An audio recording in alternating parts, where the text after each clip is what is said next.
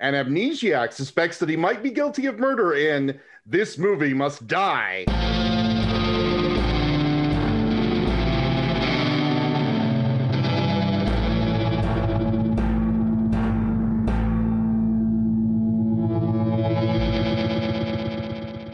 Welcome to the first episode of This Movie Must Die. I'm Steven Sperling. I'm Aaron Paris. And I'm Josh Sperling. On This Movie Must Die, we review two movies. They must battle for our affections, but only one will survive. Hooray! Which one will it be? Which one will it be? Two in the Dark from 1936 or Two O'Clock Courage from 1945. Both movies are murder mysteries based on the same novel by Gelett Burgess, whose stories, books, and plays were made into at least 11 movies and one episode of the TV series Lights Out. The two movies are very similar, but there are key differences which will decide their fates. Note that our reviews do contain spoilers. So, do you love me or hate me for making you watch the same story twice? I think it's interesting that you think that plays into that decision. Oh, whether or not you Whether or not we hate you. Oh, okay. Okay. Okay. I, well, so what I want to know, I'll have to ask later in a different way. Two in the Dark. We're going to uh, we're going to review that first. Again, this is from 1936. Our protagonist is an amnesiac, and we meet him fresh from the knock on his head that causes him to lose his memory and forget who he is. He's wandering through the park at night, where he happens to meet an actress down on her luck. Uh, her name is Marie Smith. The two of them soon team up to solve the mystery of who he is. The situation quickly turns bleak when one of their first clues leads them to the possibility that he murdered a theater producer named Richard Denning. But she's more confident than he is that he is not capable of murder. So, any general comments about this movie before we before we start talking about the actors and the characters? I really did like, and this is probably good point to to talk about that. Uh, the the way it opens right after the credits, it shows his eyes, blood on his head, and then slowly the background comes into focus. And I, I really did like that. Yeah, I like that too. Um, as we'll find out later, this movie is is perhaps not not that it's better or worse, but this movie is perhaps a bit more stylish Mhm. uh, than the second movie. Uh, there's also a cool shot where the main character has his hands over his eyes. Yeah. And we see from his point of view, girl on the other side of him, and he slowly drops his fingers, and we we see that along with him. It's a good effect. I, I really liked the story itself. I really thought that had a, a solid plot. It was interesting. However, you know, as we go along, I'll I'll talk a little bit more about some of the things that I found it lacking and and clunky, at least from somebody who's not used to watching movies like this. Yes, yes. I thought it was very interesting that uh, you probably have not seen a movie for, like this, and you probably haven't seen two movies from, uh, or I'm sorry, two mini movies from this era. I am not the, you know, the film buff that you and Josh are. Mostly so, Stephen. pardon? Mostly Stephen. Mostly Stephen. I'm sorry, Stephen. I put you in the same camp as Josh. Uh, but I'm a, you. I'm a No, junior but- film snob. but you know, so my comments will not be quite as highbrow, and my take on the movies will not be as as technical. Which is what we Um, want. We want you here because you're dumb. Burn right from the beginning. I know. No, no. I, I, am, I am in the burn unit. No, no, you because you're smart and you have a, an average person's uh, take on this. Our leading man is Walter Abel, who was mainly on stage for the first two decades of his career. He's nearly 40 here, but he looks younger, at least to me. He appeared in some silent films as early as 1918. His career as a leading man in B pictures and supporting actor in A A movies eventually gave way to him becoming a character actor.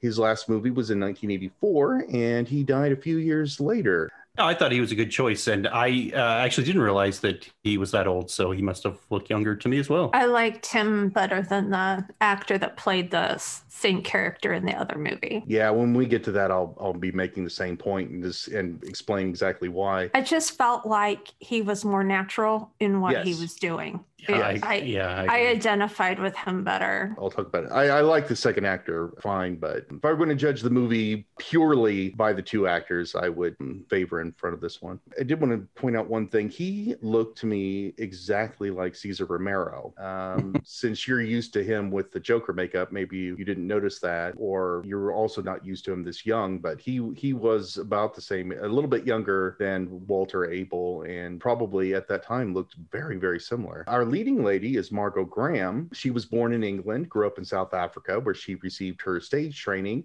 and was the highest paid actress in British films before she moved to Hollywood. She starred with Abel a year earlier in The Three Musketeers, where she was Lady de Winter to his D'Artagnan.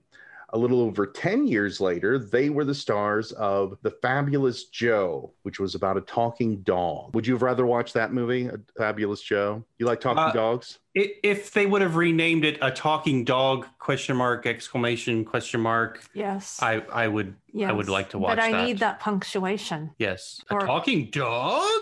Yeah, not- that, may, that might be a good pair up for us. Uh, the Fabulous Joe and a talking cat. I'm on board. if you make me watch that movie again, I'll hurt you.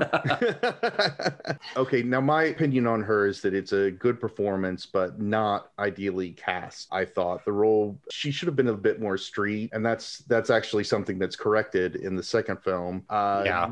you may not know this name, but uh, Joan Blondell type, I, I think would have been really good for that role. She was, um, I think she was way too cultured. I would have preferred a character who's a bit more American, a bit more down to earth, and that's what we got in the in the second film, as we'll come to later. And she was boring, Stephen, I believe is the, the word you're looking for. You were for. bored, but I no, I didn't find her boring. I, I she is liked her. boring. She was wooden. She was out of place. A clearly, the best dressed homeless person oh my I've god, ever seen.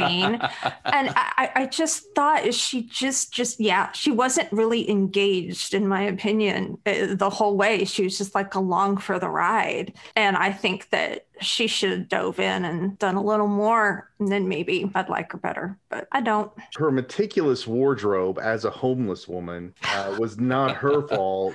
Uh, we might as well get to that point now because I that's the one that's the one part that I would consider a bad laugh. When later in the film she finally changes her clothes and uh, our amnesiac says.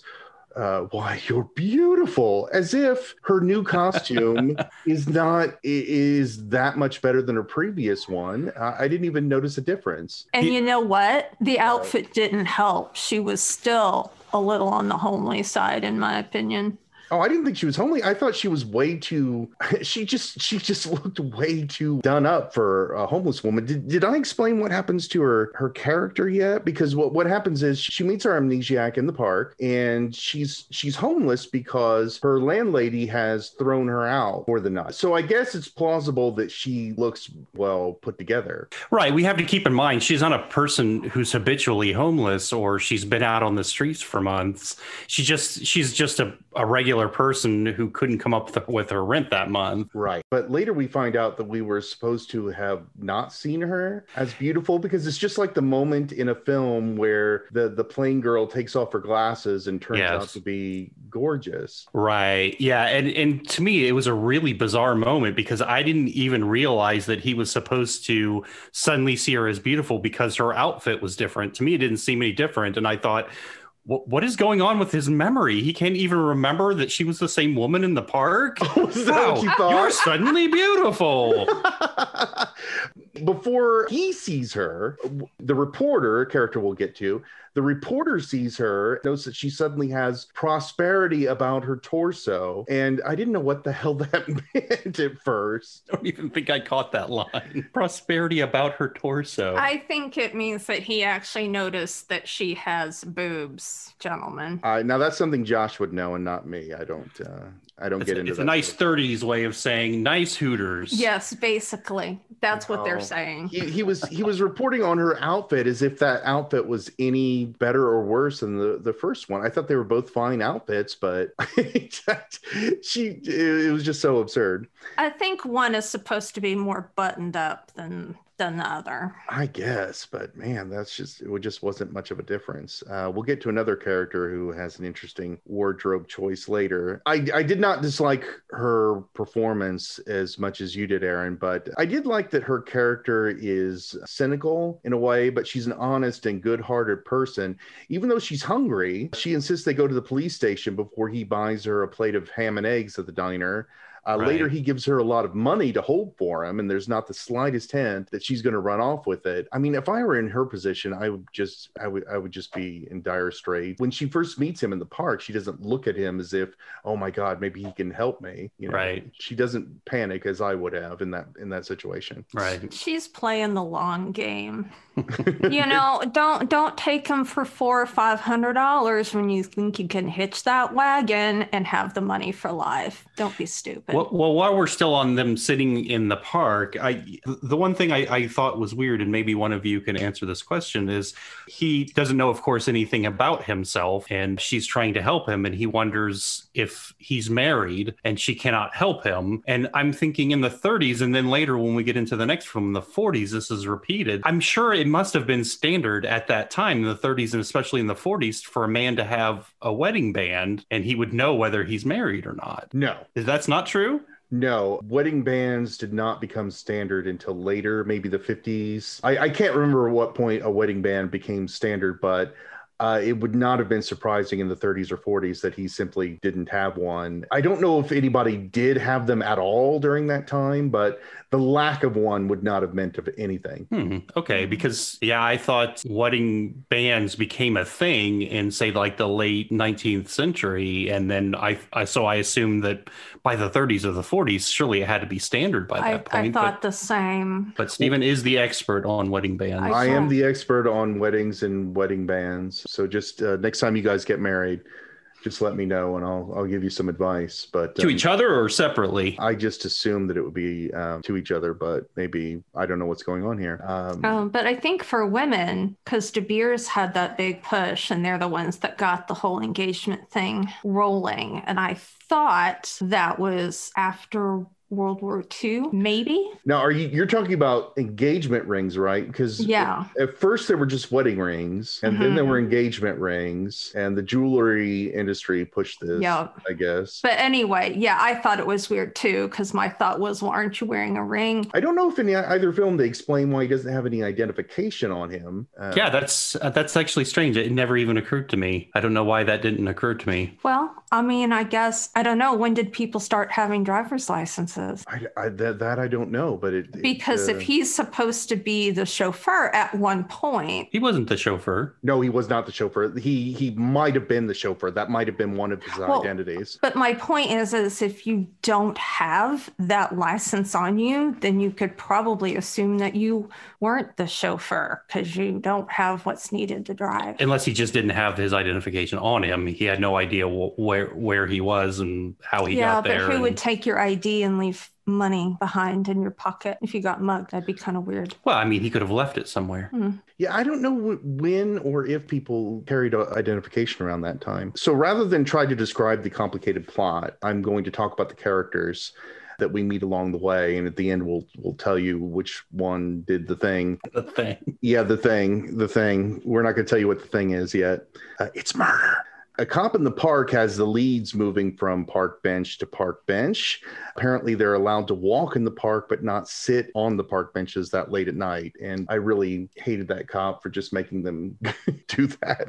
He's played by Ward Bond, a familiar character actor, especially in films directed by John Ford. We don't see him again after the first scene, so he is not the killer. The amnesiac buys a new suit from Mr. from a Mr. Pinkley, who fancies himself an amateur criminologist. But even though the police are looking for a man in a pinstripe suit, he doesn't notice that his customer had just been wearing one. Pinkley is played by Arthur Hoyt, who was a prolific actor and director in the silent era and a familiar character actor during the talkies. Any particular thoughts about Mr. Pinkley, played by Arthur Hoyt? Yeah, I like that character. It was interesting enough to sort of drive the um, the tension. You know, he's nervous that this guy's going to catch him because he he fancies himself a criminologist.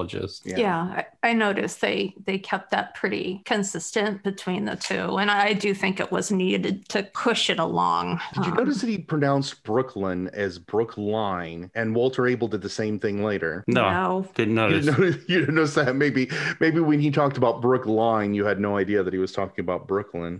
Could be. In fact, I, I, guess there's even a possibility that he wasn't talking about Brooklyn, but. Uh, well, there's um, a possibility that it was actually pronounced Brookline back then. The reason Marie Smith is out on the street is because she couldn't play her haughty. Uh, it was because she couldn't pay, not play. She couldn't pay her haughty landlady, uh, played by Nora Cecil. Her prolific movie credits begin in 1915 and end in 1947. I liked her character. My favorite moment of hers is when Walter Abel gives her a phony name, David Robbins, and she turns up her nose at it. And I don't know if it's because she didn't believe the phony name or because she didn't like the name David Robbins. I don't know, but she was uh, she was haughty. She was full of haught. Did you agree that she was full of haught? Sure. Okay, good. and she uh, she uses the word antimacassars, uh, which I also liked. I don't think I've ever heard that pronounced. It's the cloth that you put all over your chair to prevent people's hair oils from uh, from soiling it. I thought that was just a doily. It's also a doily, but she called them antimacassars. I can't say it. Antimacassars. Well, I guess the haughty are the folks that get to decide what words are. Mm-hmm. Indeed, you do.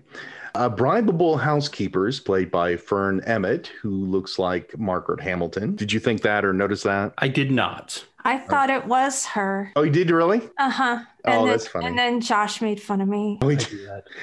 Oh, uh, Inspector Florio, who is on the Richard Denning murder, is played by Alan Hale. He appeared in a number of well loved classic movies, but he may be most recognizable by proxy. His son, Alan Hale Jr., who looked nearly identical to him, played the skipper in Gilligan's Island. Did you see the skipper in The Father? Oh, yeah. I was actually hoping that it was the real skipper no, I didn't notice. Little buddy.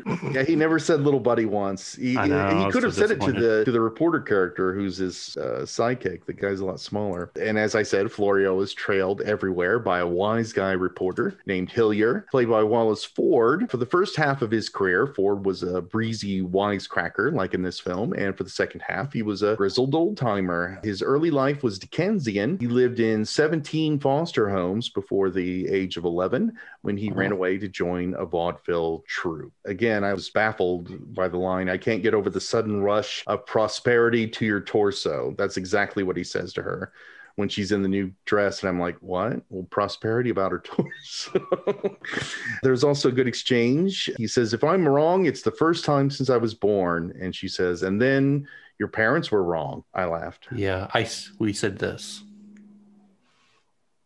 Yep, that's what we said. I just want to say that I thought that that news reporter was so annoying that that superseded any little minute funniness he might have brought to the film. oh, I I mean, I couldn't even it, it, was almost to the point that I'm like if he doesn't shut his mouth, I'm going to shut this off. Oh, I I didn't find him bad in this one at all. And it, even if I did, I would have appreciated his subtle humor so much more after watching the remake. Oh yeah, the, the, oh the remake was way worse. So yeah, I'm still in therapy over that one. Oh okay, but, okay. That's interesting you say that because there there are other films I've seen him in in which the same basic personality is way overpowering. I didn't I didn't find it to be such in this case, but but it is noted that you have uh, demeaned an orphan. He was an orphan, so terrible. Well, I, I mean, it's just so unrealistic. There's no police on the planet that's going to involve some newspaper guy in their investigation. He has no reason to be there, and he actually just gets in the way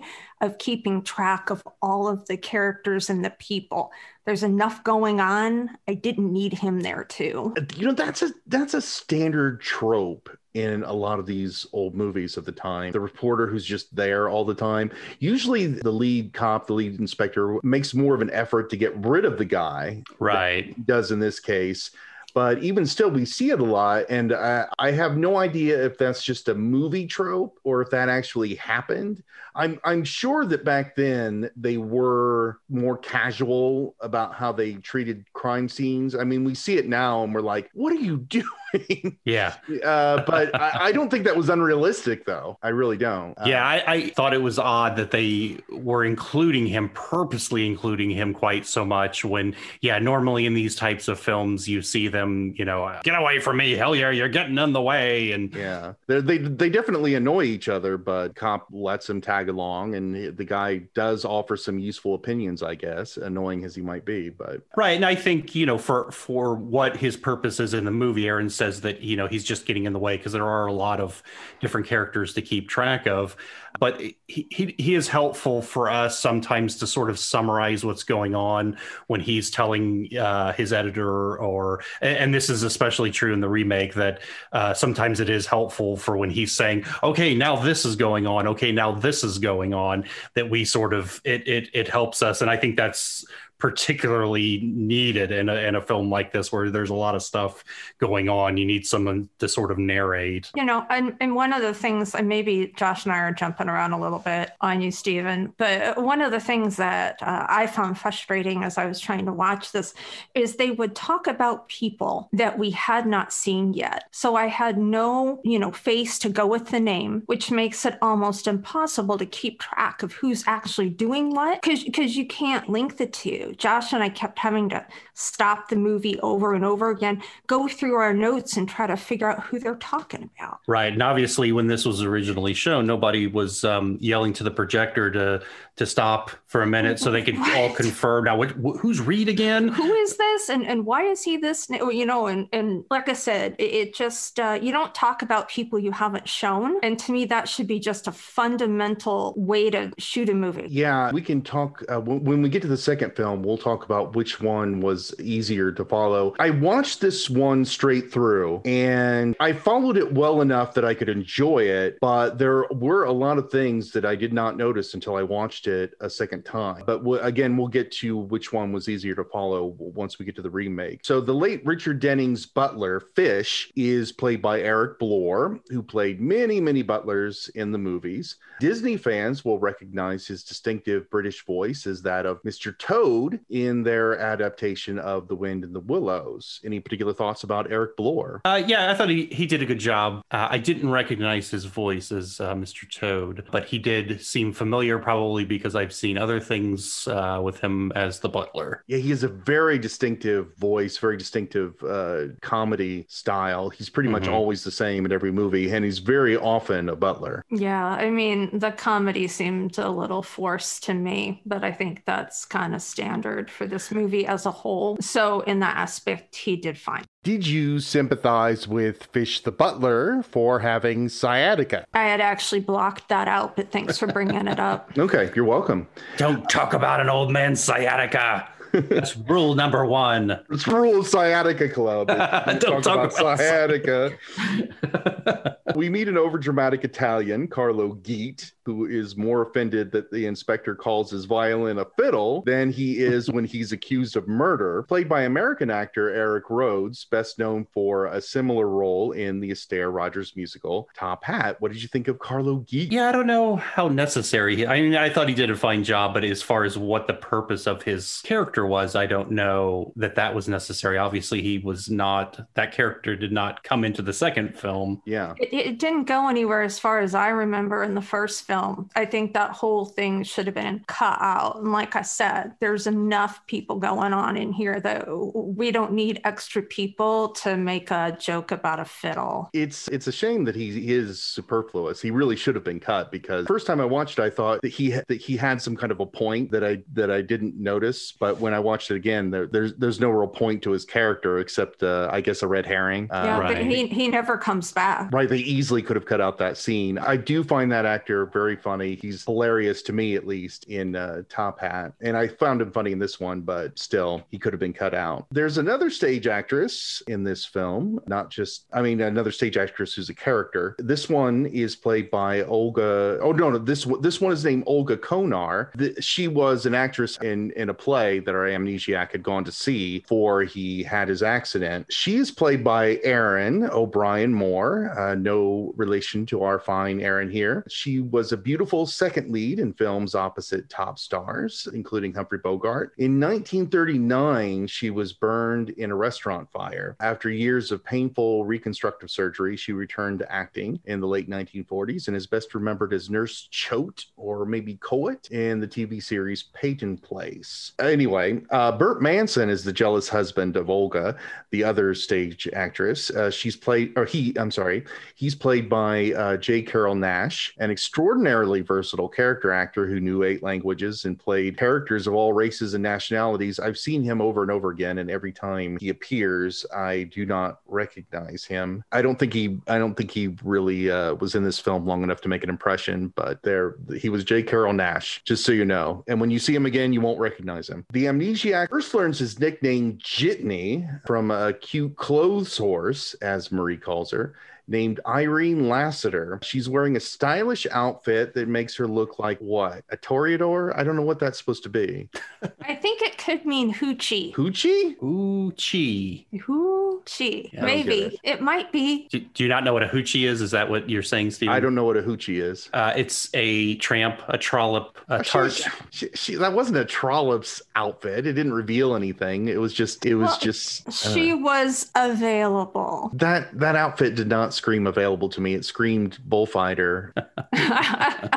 Well, I, I'm I'm with you, Stephen. I, I I saw no sign of hoochieism. she was totally, she was all, oh, I don't even have words. I, for I'm talking about her outfit, not her demeanor, because she, yeah, The she outfit she was very available. The outfit makes Otherwise. the woman. Telling you that's how it works. I think the woman should make the outfit. I think she made the outfit because she did come off. She was obviously extremely available, as we found out. I mean, it just mm-hmm. took her an instant to uh, to go for another guy in the film, uh, who we'll talk about in a minute. But I saw enough hoochie-ish about the clothes. uh, anyway, she's played by Gail Patrick, who usually played more hard-bitten roles. Uh, later in life, she became executive producer of the Perry Mason TV series. Our amnesiac has an old college friend named Stuart Eldritch, a playwright, or is he, played by Leslie Fenton. So this was an interesting character. We don't know what's going on here. The actor playing him, he has a number of roles, but uh, he I think he has the appropriately he has like a mix of, of of good looks and sliminess. I thought. I kept calling him Weird Mouth because it's like when he talked, he looked like a little like weird puppet. He just looked weird to me. Aaron came up with shorthand names for all these characters. Because Oh, that's that's probably helpful. That's you should probably do that more often in in uh, in other films. Uh, And she's just like now the hoochie. Uh, she's with the weird mouth guy, right? That's good. That's exactly what you should do, I think. And I kept calling Konar Klingon, you know, just, just for my own amusement at some point. I'm like, I got to make myself laugh as I'm watching this thing. Because So, the Audience- butler did not make you laugh enough. yeah, yeah. he al- he almost looks like a handsome guy, but there is something weird about him. I didn't I didn't notice it was his mouth that was making him weird, but something just made him look slimy. He was appropriately slimy. I, I think that's the best description, you know, that people, h- how people would love to be des- described. You know, I almost look like a handsome man. You know, you go on to Love Connection or, or, or the things that you, you do, you, and you say, Hi, I'm Bob, and I'm, I almost look like a handsome man, but not quite. But not quite. There's a little bit of slime involved. I have a good mixture of good looks and slime. Yes. If you like to slip around. Okay. No. Okay. There's an interesting point about this particular suspect. He, uh, the, the he, the amnesiac finds out that, uh, again that he's uh, this guy's an old college friend, and they talk about a mutual college friend named Ken who died of ptomaine poisoning. This man wrote a play called Two O'clock Courage, which we later learn. I'll go ahead and uh, reveal it now. We la- later learn was plagiarized by Eldridge, the the slimy, good-looking man, as a play called Dark Menace. Now, one thing th- there's there's like a, a, a parallel situation in the next film, but in neither film is it revealed whether or not he killed this person. In the in the first film, uh, the playwright dies of ptomaine poisoning. In the second one, it's an overdose of pills, but I suspect in both cases he did kill this playwright. Oh yeah, that the thought hadn't really occurred to me. I, I guess it makes sense that they don't seem to. Well, I don't I don't think in either film things are very subtle. So in That's my true, mind, in my mind, it's probably not where they were going. I mean, it's certainly possible, but uh, I think if they wanted you, if that were really true, they would lean more on that clue, the possibility. It it seemed to me he was just taking advantage of the situation. Oh, this guy's dead. Oh, he doesn't need this play Yeah, anymore. I, I totally agree with Josh. That was that was my takeaway for for both films. Yeah, and Was that, that that could easily be the case. if you- Because in all honesty, it was like going the pill route and putting that much effort into it. That's too hard. I don't. Yeah, and I don't know what it would have taken to uh, poison somebody with ptomaine. I think it was this fish or something. I, I I don't remember, but I don't know how much trouble that would be. I've never tried it. Not yet. I just I just got the impression that Weird Mouth, his you know his character always did the minimum. It just sometimes the minimum got a little out of hand. Yeah. But it wasn't it wasn't what he really wanted to do. He just wanted to sit around and I think by next week, uh, you should experiment with ptomaine, and that could be the sponsor of this uh, podcast. Sponsored by Ptomaine. Domain. I don't know if I don't know if they sponsor podcasts, but I'll I'll find out. Look into it. Okay. So we, we will now reveal that among all these suspects, it does, at first at least, seem that the killer is uh, Weird Mouth. Um, Weird Mouth is the killer, and the reason he he uh, killed the producer Richard Denning is because uh, Richard Denning was cheating him, or not not really cheating him, but uh, screwing him over out of royalties.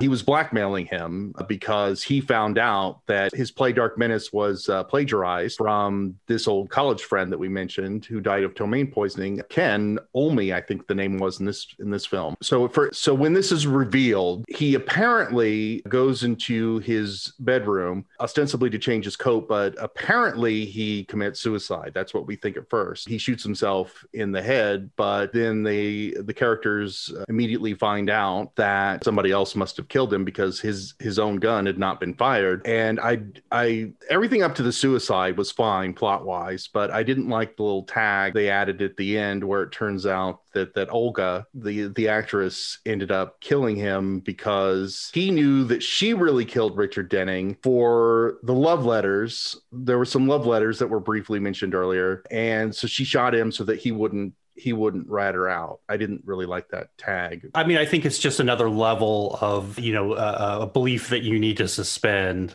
and I think the further the the film goes along, there's there's more that you have to go. Okay, maybe okay, you know, which I think for this one just works. Like it's good despite it, but yeah, definitely the whole amnesia thing. I think is uh, of course tiresome now, but I, I don't know about how, how tiresome it had grown by the 30s. It, it uh, requires a, a, a certain amount of suspension of disbelief, and the fact that he he gets hit on the head to begin with, and they think he maybe he's dead, and then he has amnesia, and then later they shoot him, and he still won't die.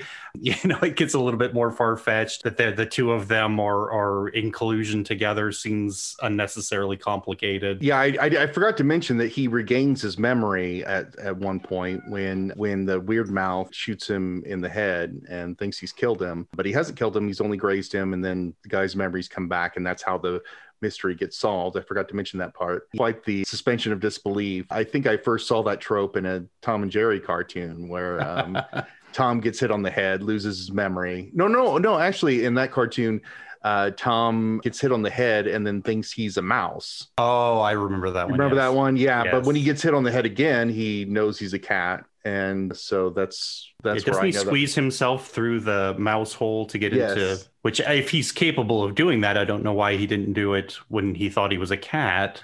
because he was hypnotized into believing in himself as a mouse. Ah. And you, once you believe in yourself, once you believe something, you can make it happen. Every time. every person, every time. Every person? Yes, every Yes. time. Just, uh, just like in uh, The Secret. Everyone, Yes. every time. Every Tom si- must have been a fan. Yes, I think so. I think so. I just saw a Krazy Kat cartoon where um, a mouse hypnotizes himself into thinking he's a bird and he flies, and I I believe that. I don't think uh, I don't think that's too outrageous. Uh, I So- think, you know, I think by, you know, having two killers, it was like they were trying to be something more than they were. And it all it did was it made it convoluted. And I think it it made the ending not tidy or, or it wasn't satisfying at all. It, it you still weren't entirely sure who shot who, but all you knew is you had one person left over that you could send to jail. So there we go. yeah, yeah. I- I- you know, and that's just kind of. Oh, and before we close on this one, I want to talk about the hat. Yes, definitely. Which we- wh- hat? we- what hat? We want to talk about the fact that actually in both movies, the main guy, his hat had what was it? D DB R- RD or DR, they weren't sure. RD or DR Oh yes, in yes. it. Which, of course, they think could be Richard Denning. They think could be Duke Uh, Reed. Dirk Duke Reed- Reed. Yeah. There is no way.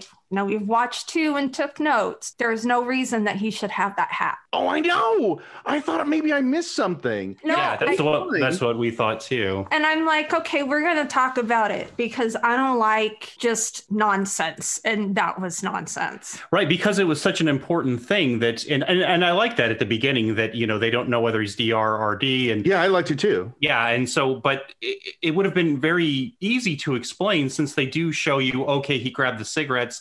That's why he has this unusual brand of cigarettes, is because the, the cigarettes both that the chauffeur was uh, had and you know our mystery man had the uh, they were both this unusual brand because they both got them from Denning. Oh, I mean, and you and I had tossed around the idea in the very beginning, you know, did he trade clothes with somebody? Yeah, And so when that didn't pan out either, it was like they had spent a bunch of time, in my opinion, focusing on this hat Mhm. that really meant nothing. And and I'm like, so all you've done is add another component to this mess that I have to sort through. which which could have easily been explained because you know he got hit on the head he falls over his hat falls off he Yes. stands up he doesn't know where he is he grabs what he thinks is his hat which would be denning's hat because it's sitting on his desk he puts it on his head and that would have explained it Yeah, but Denning wasn't wearing his hat when they were talking. right but i'm saying they could have Oh, made that the like thing that he that up. denning had put that his hat down on the desk gone Oh, in there to talk it. to him and then when yeah Yeah, uh, and that's probably what happened. It seems very plausible that that could have happened, uh, but they really, they really should have said that explicitly. And it's it's weird that in both movies they don't. Well, Right. and, and also the concept that Denning was going to go to a hotel and pick up somebody who wanted to confront him about plagiarism, take him to his house to have a discussion on money and paying somebody off and this and that. That's legal action. That's stupid too. Uh, I, that didn't bother me because I would think he would want to get it resolved because if he doesn't, think he's going to go to the police. But you want to take him to your house. I've I've got him right now in my house. He's right here. We'll have him weigh in on this. What do you think of that? He told me, yeah. So the so the end, I thought, um, like Aaron was saying, there was a lot of just information, information, you know, uh, uh, thrown at you, and then it just ends abruptly. I think if you're going to cram that much information at the end, there really needs to be a little bit more of a wrap up, not the sort of tired, you know, spoon fed ending that goes on and on like some films do, but at, at least a little bit. Yeah, but it it did that through the whole movie. You've had these long stretches of like nothing important, and then they would just vomit all of this information at you in like a minute and a half about people you've never seen, and then you'd have more long stretches of nothing, and then more vomit. And it's Mm. like people can't. It just I needed a little bit at a time, spaced out, a little more interweaving, not just you know when they picked up the chauffeur and put him in the car. That's a prime example. Yes, yes, because we hear about the chauffeur. Uh, he, he's another he's another suspect, by the way, dear audience. When we hear about the chauffeur, it's it's long before we finally Right. meet him. Yeah. And and I was so confused the first time, to be honest, that I I I thought later, wait a minute, did we ever meet the chauffeur? And it, it turns out when I wa- rewatched it that we we did. And then even what he says in the car with the police, it, he rattles off so much information. it- Yeah. there's no way to keep it all Right. It's sort of wrapping up the yeah, I slashed the tires. Yeah, I stole these cigarettes. That's why. And that so it's like here's explanation for explanation for this. Here's an explanation for this. And then we're moving on to while we're still try, trying to wrap our minds around. Wait, who is this guy again? And he's going Mansfield. Mansfield's the one that did it. You've got to go over and find Mansfield. And- And then we're trying to remember. Okay, we did meet a Mansfield at some point, but who was that again? Yeah, yeah, and I yeah, still was- don't know. You still don't know who Mansfield is. Yeah, I, I think I think I pretty much uh, figured out all the the plot elements, but it did take twice for the first one. Now it's impossible to know whether or not I would have understood everything so clearly for the second film, but I get the feeling that I might have followed that one easier, even if I had watched it first. But we'll we'll get to that. The last thing I want to say about this one, our director is Benjamin Stoloff, who directed, who mainly directed B pictures from 1928 to 1951. Then his IMDb credits uh, jump to 1960 when he directed 26 episodes of a TV series called Home Run Derby. He died in 1960. Screenplay was adapted by Seaton I. Miller, who has a number of distinguished credits, including uh, The Adventures of Robin Hood from 1938, also with Alan Hale, by the way. And he also wrote the story that was adapted into two movies called Pete's Dragon. So, did you see any? Uh, did you see any correlation between this film and Pete's Dragon? What wasn't like Pete's Dragon? That's that's a better question. Well, except for the lack of the dragon and the lack of Pete, I, I think they were almost the same movie. If you want to nitpick. Yeah. And so, any other any other thoughts about? Uh, well, I guess now we can uh, give our thumbs up, thumbs down on this film. I agree with most of the criticisms that you two have made. I I I liked I like the lead actress better than Aaron did, but as we'll find out, not quite as much as the next one. But I do give this a thumbs up.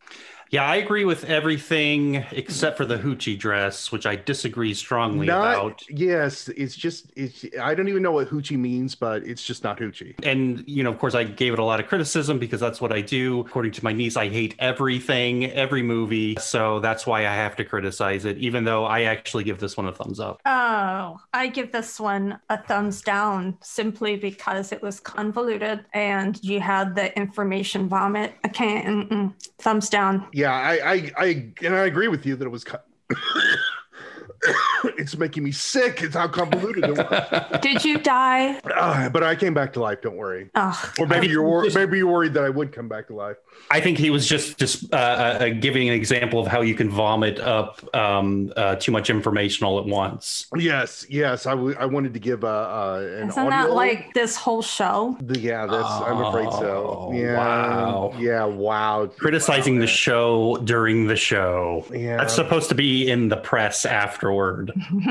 Two O'Clock Courage. That is our next film from 1945. I, I'm not sure if I mentioned that the play that was p- plagiarized in in the first film was called Two O'Clock Courage. I don't know if I mentioned that. And this time the movie is just titled after the play that gets plagiarized. Uh, same title. Now, now, do you know uh, what was the novel called? Two O'Clock Courage? Okay, so do you do you know why they changed it to Two in the Dark for the first No. uh, film version? No, I don't. I guess it makes more sense. I I I couldn't find the meaning of this phrase two o'clock courage, but I'm pretty sure that it refers to the drink you have around two o'clock to get you through the rest of the day. Okay, that makes sense. In this film, one of the characters says, "I could use some two o'clock courage." Yes, yes. And and the other character says, Not you don't want to do that now. And we should bring that back. two o'clock courage? The drinking or or the phrase. Both. Okay, Okay. Well, I'll Right do what I can. I'll yeah, right now, right this second. it is Bring two back. o'clock, isn't it? It, no, it's not two o'clock. Two o'clock somewhere. I'm just saying I could use some now. Okay. Go ahead, Stephen. All right, fine. Our amnesiac hero this time is played by Tom Conway, born in Russia, but whose wealthy family was driven out by the Bolsheviks. Thumbs up or thumbs down on Bolsheviks, uh, real quick. Boo. No thumbs, all toes. Okay, I guess Aaron's not going to answer that one. She Um, said, "Boo." I said Boo, pay attention. Oh, well, I didn't know boo meant good or bad. I mean, scary. Yeah, scary. After a number of failed careers, he wandered into theater and later Hollywood, along with his better known younger brother, George Sanders. Uh, his big break came when his brother abandoned the role of the Falcon in the 1940s movie series of that name, and he, Tom Conway, took it over. His credits also include uh, three Val Lewton horror classics, but he was in a he was in a wide variety of films. Uh, a lot of movies, and he died a drunk.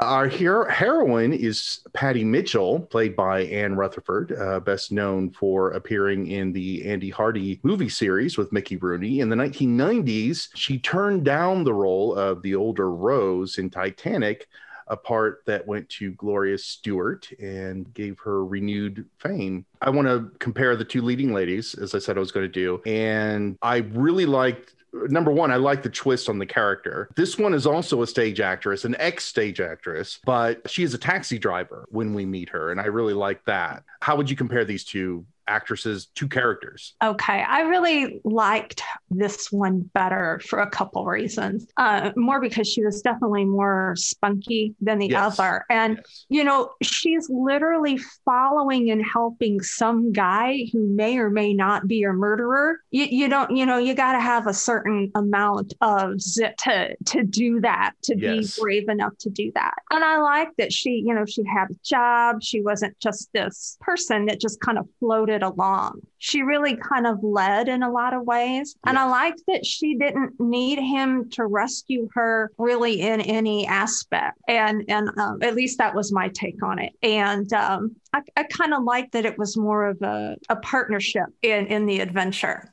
Mm, yes. instead of one over the other. Okay, I'll quit talking. My husband's like, I want to talk too. I get to be on this show too. I don't even know why you ever let him talk, but go ahead. Uh, Earlier, she had her hand over my mouth. To, to, yeah, I do agree that it it makes more sense for her to be the cab driver. I like that change in the character Quite a bit. instead of just uh, you know a woman sitting there on the bench and meets another guy sitting on the bench in the middle of the night. I, I liked that uh, the character was a, a bit, or at least the the way the actress played it was a, a bit spunkier. But actually, I I found her a little annoying, and I think it's just her squeaky voice. I found a little irritating. A little bit, mainly only at first, because when we first meet her, she's hysterical because she almost runs over the amnesiac with her cap, and she's she's really angry about that. So uh, my very very first impression was, uh, "You're a little too much." But she, again, her character was hysterical at that point, and I thought later she was she was charming, funny, interesting, and as Aaron says, she's much she's much more part of the story.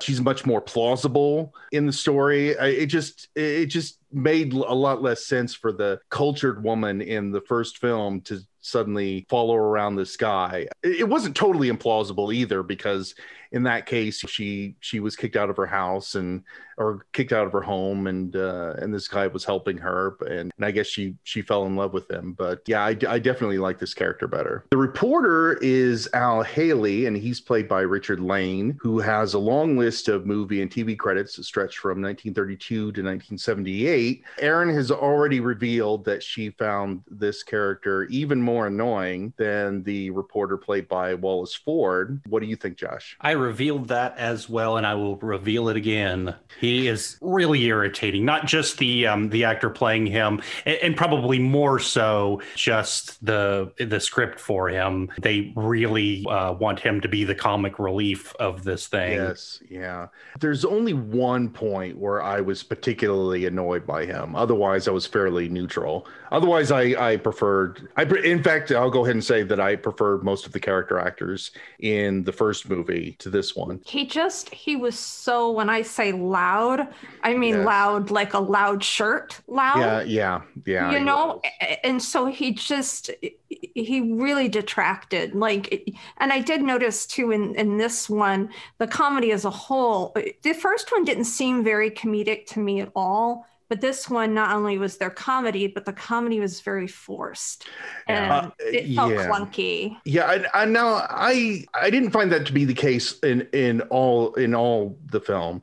Uh, in fact, I I definitely laughed more at this film than I did the other. But uh, the worst moment in the whole film for any character was uh, the scene where where the inspector makes the reporter uh, lie down on the floor Ugh. so he could see what the uh, corpse looked like. And the the joke there was that the inspector wasn't letting him up uh, to stand up. It was not funny. It was extremely annoying because you don't you don't get the feeling at all that the inspector had any power over the reporter to make him lie there. It Right. Just, it was it was really that was the only part where I really found the movie or that character particularly obnoxious. No. Oh, I think it got worse. I mean, yeah, that moment was definitely irritating because it just kept going. Can I get up now? No. Can I get Yeah. up now? No.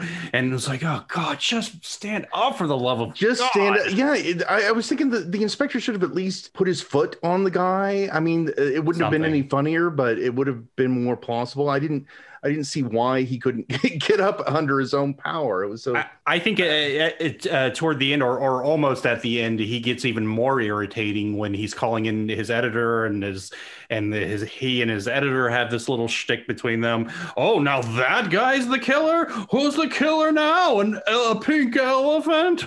I no know. white and the seven dwarfs yeah, but yeah. I gotta admit, I I felt like the editor often throughout this movie. So I feel the pain. I really do. It was like you know, um, but yeah, the the reporter just shouldn't have been there. It just the whole thing made no sense to have him there. You know, and every time he'd go to touch a telephone and speak, I'd cringe. Oh, it, it yes. just it, I, I didn't feel that way I, I was fairly neutral about their little about their little exchange Yeah, all those people getting shot, and that guy couldn't have been one of them. Yeah, I what a know. shame. In, I in neither film, he didn't. The reporter in the first movie didn't have that much of a um, uh, interaction with Mm, his editor. was- it was only once. he was pretty annoying too, Uh, but not like this. I, I didn't find the first guy very annoying. I mean, there were jokes that didn't quite land, but it wasn't like because the jokes were so small and and and they weren't uh, integral to the the film. I didn't feel like if I didn't laugh at it, it wasn't important. At least I wasn't Right. rolling my eyes and cringing. Right, and, and that's how I felt in the second one, except for that one scene where he um, he was lying down like a corpse. I just that was not a good addition to the film at all. The inspector is Bill Brenner, and he's played by Emory Parnell. He originally performed as a concert violinist, uh, but switched to movie acting. Playing a variety of roles, sometimes the same kind of mystified cop that he plays here. I was neutral about this character and this um, this man. I, I preferred seeing Alan Hale, maybe just because he was more recognizable, but I liked Alan Hale better. Yeah, he's no skipper's dad. No, Mm. no, he's no skipper's dad. The girlfriend is played by Helen Carter. No, I'm sorry, the girlfriend is Helen Carter, played by Jane Greer. Uh, wait, this wait, is the which which girlfriend? th- this is the uh, parallel to the Hoochie character in the first film. Got it. Thank you. Okay. Hoochie Hoochie two. Yes, Hoochie 2, played by Jane Greer. Uh, she's credited as Betty Jane Greer, but her dominated, uh, domineering lover, Howard Hughes, made her shorten her first name for later films. So that's why she's known now as Jane Greer. And she's best remembered as the femme fatale in Out of the Past with Robert Mitchum. Very much of a film noir, that movie. Uh, any particular thoughts on uh, Jane Greer? No, I, I did find it funny when uh, the main character girl, the main girl, that's what I call her,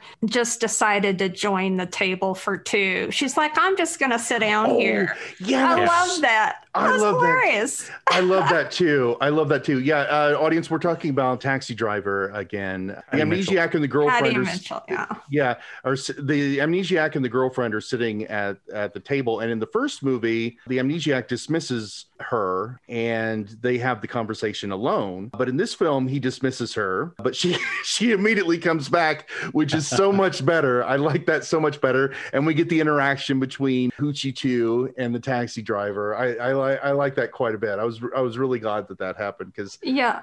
I like that she was not embarrassed to kind of strongly hint that she liked this guy. Yes, yes. You know, she was okay with that. Yeah, I think the other one was way too cultured to have made that move. So the suspicious stage actress this time is Barbara Borden. She's the um, parallel character to Olga Konar. In both movies, she is the starring actress in the play that our amnesiac goes to see before he, he has the accident at Richard Denning's place. Or it's not Richard Denning here; it's a different name. But um, Robert Dilling. Dilling. Robert Dilling. Okay, yes. She's played by Jean Brooks. She is best remembered for her trio of Val Lewton horror films. I mentioned earlier that Tom Conway is also well known for uh, a trio of Val Lewton horror films. Not the same ones, but there was one in which the, the two of them both appeared. Any thoughts about Jean Brooks? Now, remember, she gets uh, sort of spotlighted at the very end. She gets So- spotlighted at the end. She gets a close up. She gets her own little scene where she gets to do her thing, and so you, maybe you have a particular thought about her since since she wasn't just a, a throwaway character. I have no thoughts. Oh, okay, no thoughts. Yeah, it was just your typical confession, I'm dying eh, scene. The same thing over. But she over gets again. shot in this one where the other character doesn't get shot. Well, and I don't even know if she dies or not. I want proof of death. that was yeah, that was left a little unclear. Yeah, I don't like it. So the only thing important was uh, that she dies. That was- Well, Aaron pointed out that she looked different enough from the other brunettes in the movie that it was easier to distinguish her. I'm glad you mentioned that. I, I the first time I watched the movie, I thought Hoochie and suspicious stage actress were the same character. Yeah, Aaron actually thought that too. And Oh, what? Klingon and Hoochie? Klingon and first yeah, in, in the, first, film. one. Yeah, because they both had this dark brown hair and Yes. they were built about the same. And Yes. so when you have this many people, it's, you know, that come and go, come and go like this and are only there for a few minutes, it really helps to have Mhm. something distinguishing to pull your eye. Yeah, I I really wish they had put a wig on one of them or something, but I did think it was. I thought it was interesting, Stephen, that that they made it clear that the taxi driver was an actress or used to be an actress, so that they could make some excuse for her to be pretty. Because I guess taxi drivers can't be pretty. I thought that was just a weird thing that the writers seemed to feel the need to throw in. I don't know if that's why they did it. I, I wouldn't have thought so because the, the the reason why she was a stage actress is because she needed certain connections to explain things. Right. Understood. on, Yeah, why she understood uh, what play immediately, what play was showing there, who Yeah. the guy who wrote that is, who the you know. Okay, because I don't think they did that necessarily. Okay, so they circumvented that in the first movie by having her just be an actress with no Right. job. Right. Right. And and yeah, I thought I I didn't I didn't get that impression. In fact, I immediately connected her in my mind with the hot taxi driver in On the Town, a musical. Gene Kelly, Frank Sinatra's in that, and he he plays the character who pairs with the hot taxi driver. And, Um, and and that's Gene Kelly. uh, no, no, it's not. No, no, they couldn't do that back then. No, no. oh, I was just you know looking for some progress. Well, of course, right. there's a, No, a hot no, yeah. taxi driver in in uh, the TV show Taxi. Yeah, they're very Have a lane.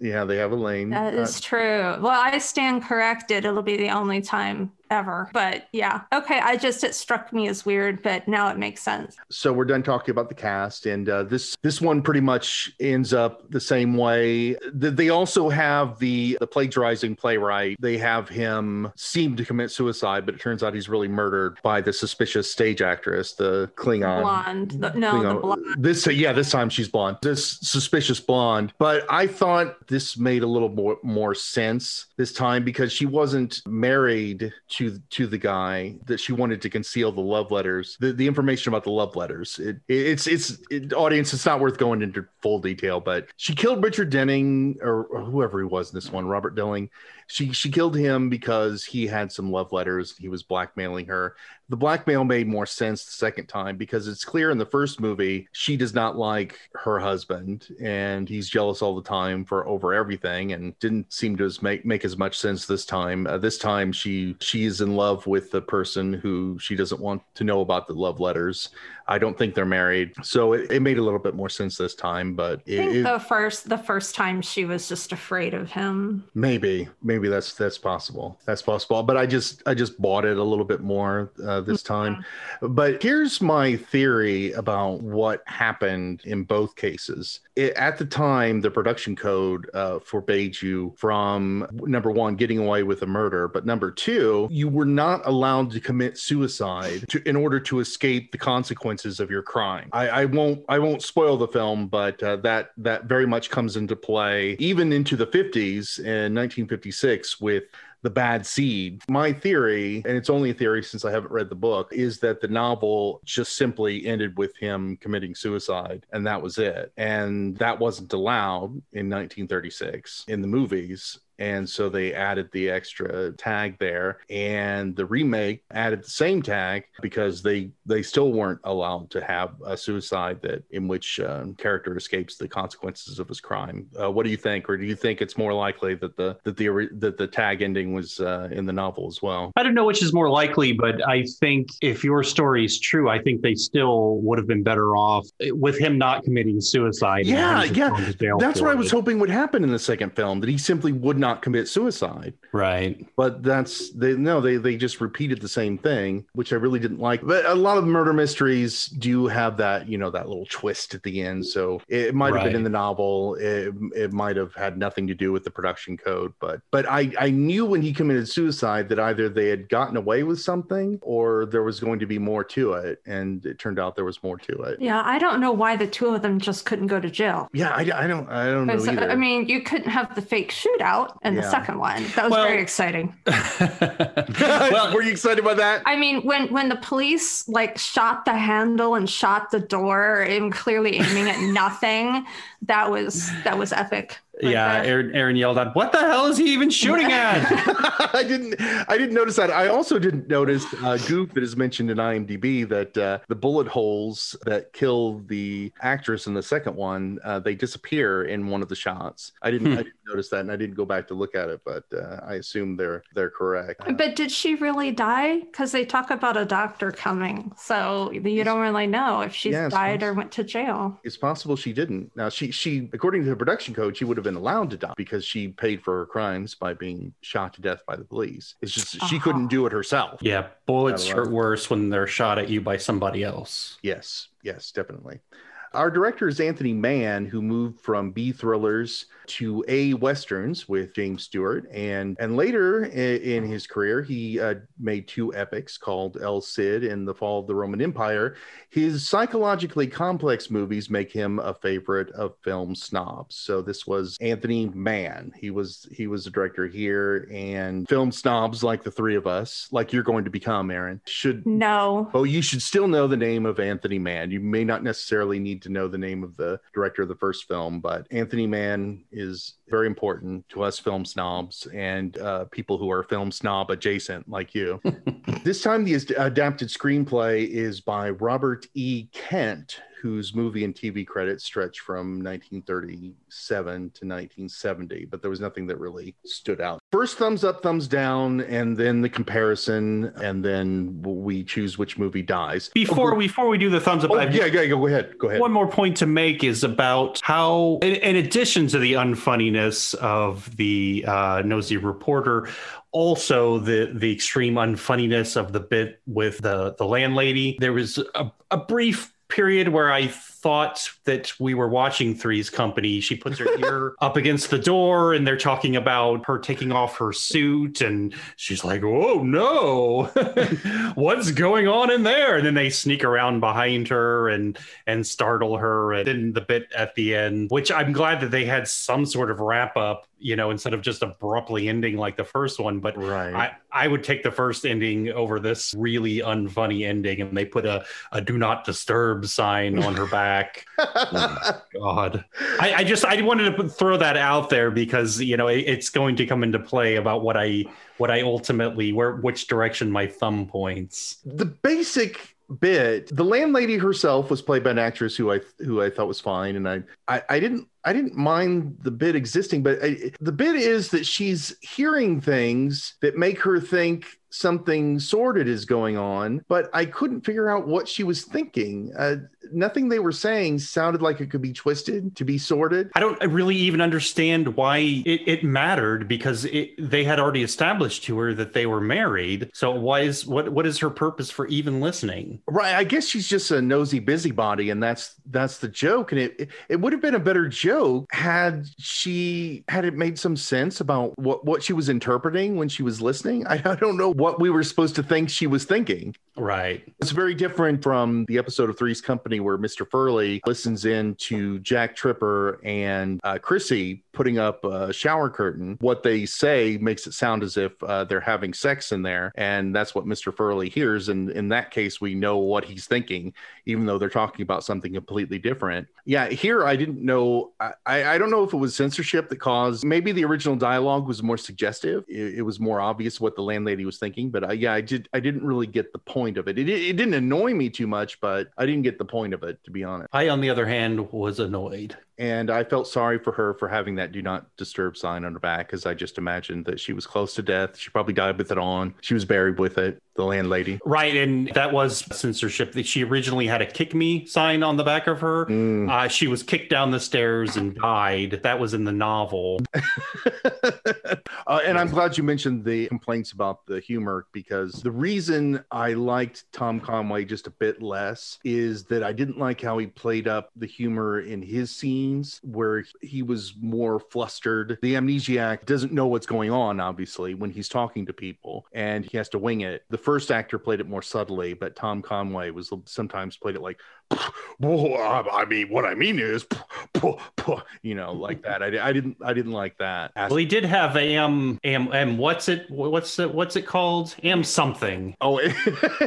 yeah, I, I was I was referring to one of my other least favorite funny moments when Patty Mitchell cannot remember the word amnesia. Am yeah. something, she says. Yeah, you know, it's oh, it's not implausible that she would have forgotten it because uh, I think the word was a little less common back then. But yeah, just the way she played it, it just wasn't funny. She can't remember the word amnesia. Yeah, it's ironic. The, and the first, I'm glad they didn't try that gag with the first one because the the the, the cultured woman not remembering amnesia would be very silly. Um, yeah, I didn't I didn't feel that really worked either. But I don't know. We we criticized this film a lot, but I quite liked it, and I gave it a, th- a thumbs up. I will give it a thumbs up. Oh, this one's hard for me. I, gosh, I really liked the leading lady in yeah, this one, but the reporter and the humor was so awful. It just wiped out everything good she brought to it. So this mm. one's a thumbs down for me. Okay. I, I, felt like the improvements on this one from the original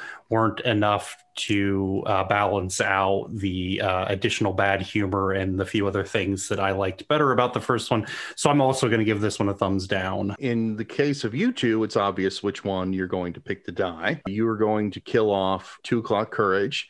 My vote. Um, Um, wait, would... wait, wait, wait. Oh. How do you know which way Erin would go since she gave a thumbs down to both of them? Oh, oh, I forgot. I forgot. I'm sorry. No, I only know your vote. Erin's opinion doesn't matter because she's a girl. She doesn't get a vote for who dies and she's, who lives. She's too cultured. She's not enough of a street taxi driver type that I respect.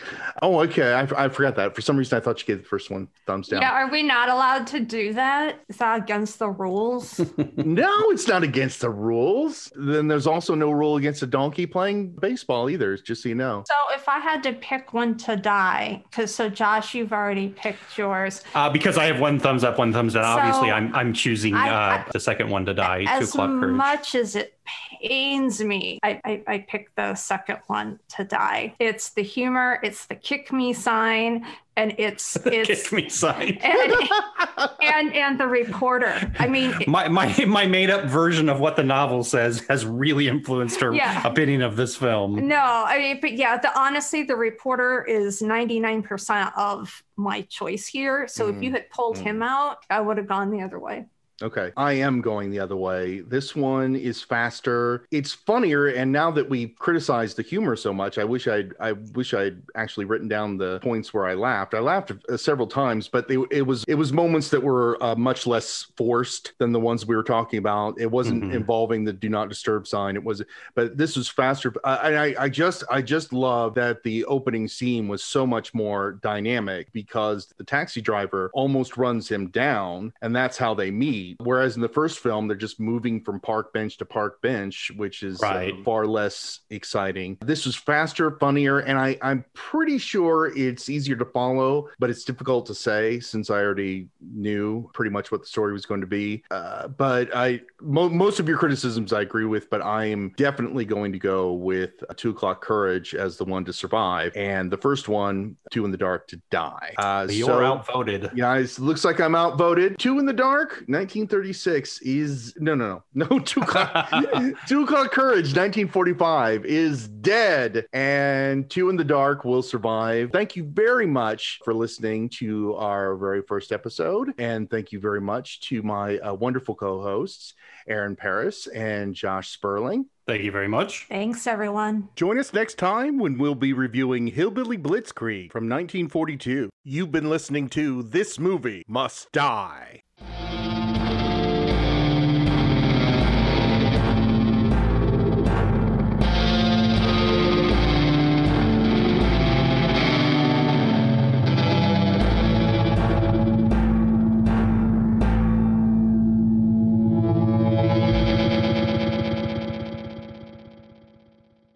How am I going to turn it off? How am I going to turn it off?